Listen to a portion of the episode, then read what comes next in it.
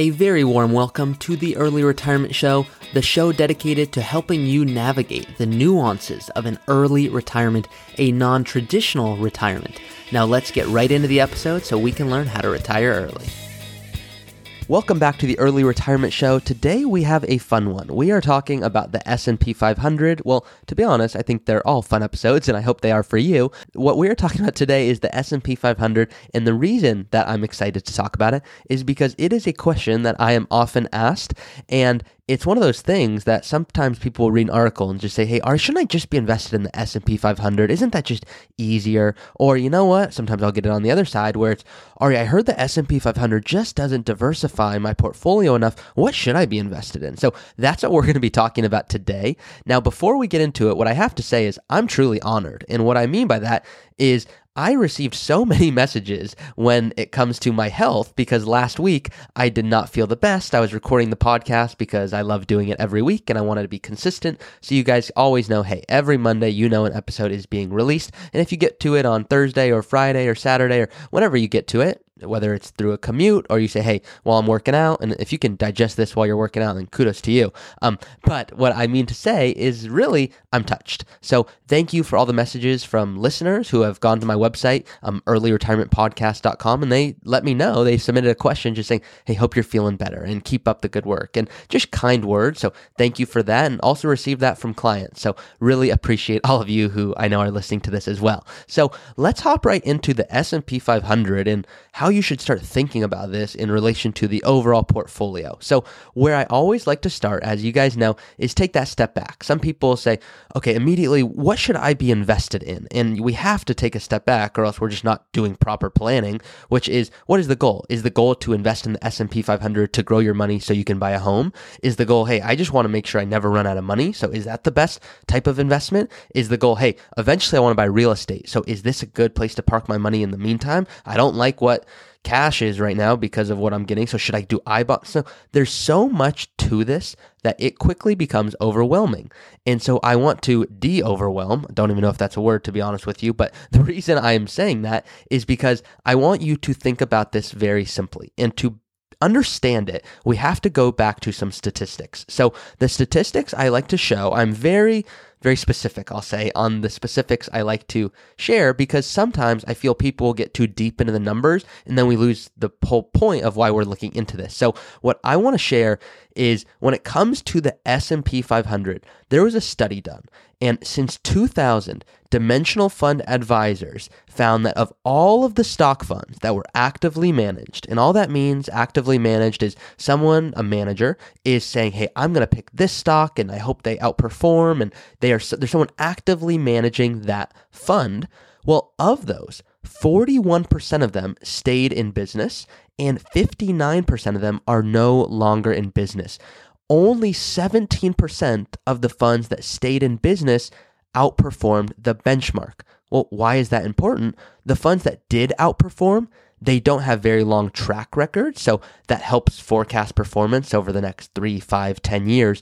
And the reason I think it's helpful to understand this before we hop right into the S&P 500 and specifically your portfolio and how you should be invested is if there was data that showed that there was a fund that could consistently outperform the market, beat the S&P 500 I would be the first person to say it is well worth paying that fee.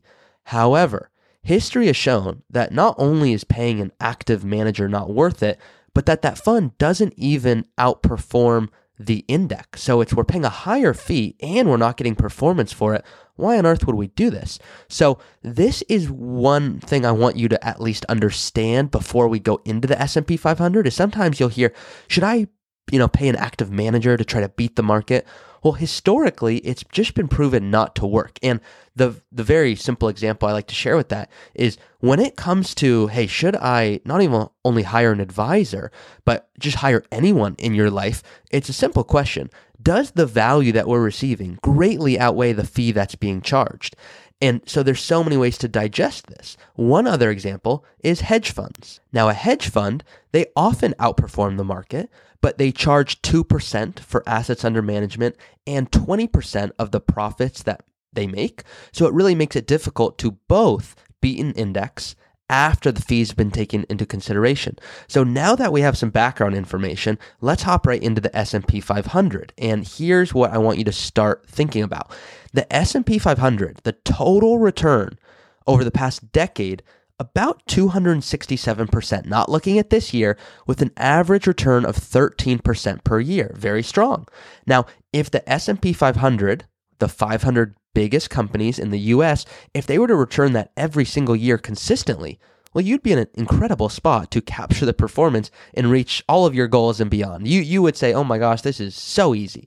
Well, the example that I share is let's assume that you put a million dollars into the S&P 500 and let's say you did that in 2010. Okay, let's just say that for an example. And you didn't touch your money. You didn't contribute another dollar. You didn't touch it, nothing. Well, it would be worth 2.6 million dollars and the historical average of the S&P 500 is 10%, although the past decade it was 13%. Once again, not counting this year. So, if over the past 10 years the S&P 500 received 10% per year on average, why wouldn't we just own that? Well, I would argue you should. However, the reason is is because the S&P 500 it performed really well this past decade, but it doesn't mean it will do that going forward. In fact, and this is the example I bring up with clients, and if you're a client hearing this, I apologize. I know you've heard this a few times. If you this is the first time you're going to hear this example, I hope this illustrates perspective. If you looked at the S&P 500 10 years prior, so not 2010 to 2000, call it 20, but from 2000 to 2010, the S&P 500 did incredibly poorly. So in fact, if you had looked at the S&P 500 index and you had put a million dollars in 2000 and you didn't even look at your account, you didn't change anything and you logged back in 10 years later, 2010, your million dollars, you sh- would think, hey, I should be rewarded. I waited 10 years and, you know, I was a good investor and I went through ups and downs in the financial crisis. And how did I do? Well, you logged back in. Your million dollars was worth $910,000. And I'm not saying that um, as if it's a typo. It is not a typo. 900, you literally lost money. That is a loss of 9% over the course of a decade, all while, let's not forget, inflation is going up. So I don't tell you this to worry you. I tell you this because the S&P 500 can be a wonderful investment if we knew it would get 10% plus every year, but we don't. That is really the the core of behind why diversification works. If the S&P 500 did really well every year, it would be very easy. But there are some years where it doesn't do as well and there's other years where it does really well. So how do we build a portfolio that captures great performance as often as possible. We do that by owning different parts of the market. And the S&P 500 sounds like it's diversifying, but it's actually a very small portion of the equity part of your portfolio. So if you tried, and I never advise clients to do this, if you tried to time the market and guess when the S&P 500 would be up or down, you would be attempting to one, actively manage your portfolio, which, as a reminder, which is why I brought it up, on average underperforms in index, and it would take a significant portion of your time. And once again, your best investment is you. It's you. It's truly what you're doing. And best investment, yes, financially, because you might make more money and you're going up in your career. Um, but also just in life, your best investment is how can you do more of what it is you want to do? I'm going to guess it's not by trading your portfolio every day. How do you ensure that you are well diversified? Well, once again, if you invested in the S&P 500 from 2000 to 2010, you experienced poor performance. Once again, 1.3%, a negative 1.3% was your average return, a really not fun return. However, if at that same time, from 2000 to 2010. And I know sometimes on podcasts it's hard to follow because of just numbers. Sometimes it's like, hey, hard to follow Ari. And I've got a few messages of that. That is why I created YouTube. So if you're going, hey, I want to follow along a little bit differently and I want to see you explain these things, I'm on YouTube as well in the description. But let's not get too off track, Ari. So once again, going back to the diversification.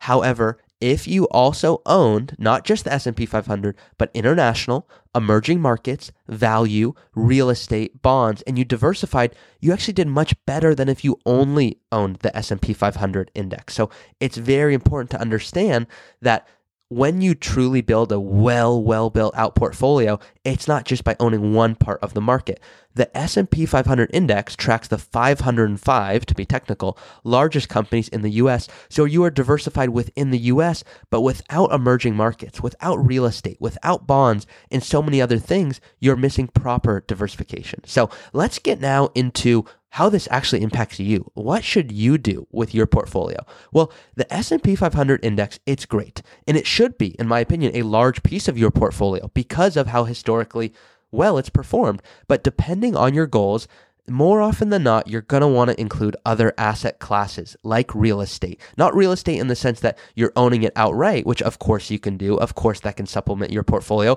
but owning passive real estate, um, emerging markets, international funds, bonds, they can often play a role. It depends, of course, and bonds aren't performing well this year so far, but there's a time where it actually does make sense. Um, a little bit too long for today's episode, but that's okay. We have plenty to come. Um, that's going to give you proper diversification. So all that to say, if you are a growth investor in the beginning of your career, you certainly may want the S&P 500 index in your portfolio. In fact, I would even argue you may be a growth investor if you're in your 50s and 60s listening to this going, all right, there's no way I'm a growth investor. I now need to preserve what I've built. And I would argue, absolutely, you need to preserve it. How do we best do that? Well, if you just were going to live five, ten more years, I would say, yeah, let's preserve. Absolutely. It makes sense. But you've got 20, 30, 40 plus years of income we need to generate from your portfolio, you are a growth investor. And people will go, I never really thought about it that way. But the reality is, you need your funds to grow for you to be able to not just never run out of money. Of course, you don't want to run out of money, but to be able to give more and travel more and, and really spend more. But really, it's optimize. You work too hard for your money. That should be working equally, in my opinion, even harder for you. So if you say, you know what, I just am uncomfortable with the ups and downs. Maybe the S&P 500 shouldn't be as large of a portion of your portfolio, but to some extent it still provides great diversification. So, all in all to say, owning the S&P 500, it's actually very important. This is not one of those don't own it. It's yes, own it, but own it as a supplement, meaning own other asset classes, own real estate, emerging markets, international funds they not just add diversification. It's not diversification that we do just for diversification's sake, which in my opinion, a lot of advisors do it just to almost build a fancy portfolio. We do it because it adds performance over time. If you think about how you win in retirement, which really just means how you win in maximizing your wealth, the way you win is by not losing. It's not about hitting these home runs. It's about saying, hey, these companies, Apple, Netflix, Google, they've done incredibly well. And if we're just buying the S&P 500, great, we're buying these companies, but we're buying them at high prices.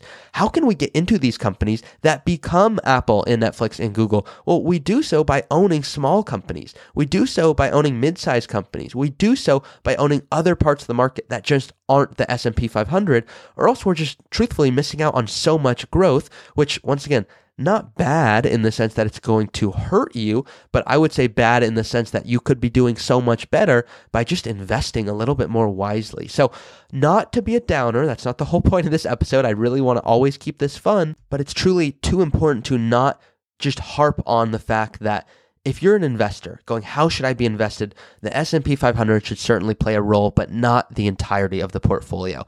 It should be allocated to all of these different parts of the market to make sure you're getting all of the growth and also protecting you on the downside. You don't want to just be that person who had a million dollars and they waited 10 years then 10 years later they logged in and there was 910000 and inflation is rising. Well that's a really not fun time and so how do you avoid that you avoid it by not losing. Well, how do you not lose? You hit singles, you hit doubles. Um, some of you, and once again, clients, I apologize. Um, I use this fishing analogy. If you're going to go fishing, you could absolutely go fishing and try to get that one big marlin. Um, and it could be amazing.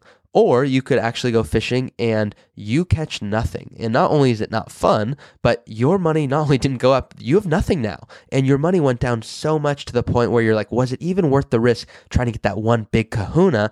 Versus why don't we just cast a wide net? There's going to be some losers in there, but there's the majority of them are going to be winners. And that majority, well, that provides 8 to 10% on average plus over time when you're invested in a diversified way. So I would argue, even if it's the quote unquote more boring approach, that's how you win. You win by not trying to time the market. You win by not trying to guess what's that one big stock going to be. What you can do if you say, hey, I really enjoy that, own a small have, you know, truly, and this sounds weird to many people, but I'll advise it if you really enjoy that, which not everyone does, but if you do, have a small part of your portfolio, call it 3 to 5% at a maximum in companies that you go, hey, I'm really excited about this company. I think it could be really amazing. Great, own it. I'm not saying don't own it. I'm saying don't own it to the extent that it would derail you from actually accomplishing what it is you care about most. So everything we talked about today is the S&P 500. And I truly say we talked about because these feel like conversations and the questions you submit allow me to come up with these ideas. So please keep submitting questions. That allows me to make these episodes for you.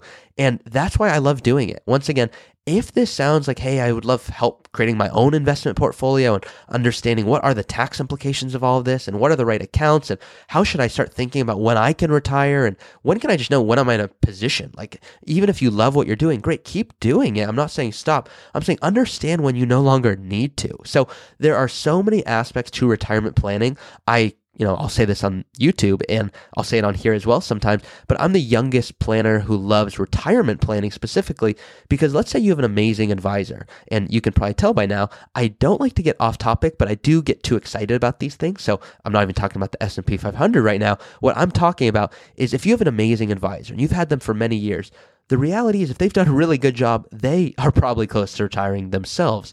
So the reason that I am specifically working with people who want to retire early is I want to be with them for the rest of their lives. And it's not as if all of a sudden you, you need someone. I actually don't think anyone needs an advisor. They don't need myself or another member of our team, but people don't reach out to us because they, they want to do fine. They reach out because they want to optimize what it is they work so hard for. And that's what I love helping people do. So it's not, of course, it's cliche, but it's really not just about what you make. It's really what you keep. And how do you make sure you don't pay a dime more in taxes than you need to? And how do you make sure you understand, should I do Roth or pre tax or how do I buy a home? And just all these thoughts that come up. So this is what I help people do. That was a long way of saying I help people create strategies to retire early. If this sounds like what you're looking for, you'll see in the description that there's just a link to learn more about my process and how we think about this and really just what retirement planning means because it can feel really overwhelming to reach out. And it's almost like, hey, I don't really know what to expect and I don't want to do a big commitment. And that's why there's never a cost for the process. It's going back to what I talked about earlier in the show. It's our opportunity to show if we can, you know, provide value. And if we can't, totally fine. Let's learn that and understand, great, you're already doing a great job and you shouldn't change these things because you're killing it. And we'll be the first to say amazing. So a lot today. I love the S&P 500 because it it's a great starting spot and I really love it because too many people would not go into thinking about investing and even worth listening to it because they just go it's just there's too much to it and they'll quickly write it off. And the S&P 500 is is an easy introduction. I would just invite you to take it a little further. So that is it for today. Once again, please keep submitting the questions. Please share the show with friends. It continues to grow and I appreciate you doing that. So once again, thank you to everyone and I'll see you next Monday. Thank you for listening to another episode of the Early Early Retirement Show. If you have a question that you want answered in a future episode, you can always go to my website, earlyretirementpodcast.com. That's earlyretirementpodcast.com. And you can go ahead and submit a question that I'll look to answer in a future episode. Thank you all for listening. Please do rate it, review it, and share it with someone who you think would benefit from this information. If there's anyone out there that you know, I certainly appreciate it, and I will see you all each week. Hey guys, it's me again. Please be smart about this. Nothing in this podcast should be construed as financial, tax, or legal advice. Consult with your tax preparer or financial advisor before taking any action. This podcast is for informational purposes only.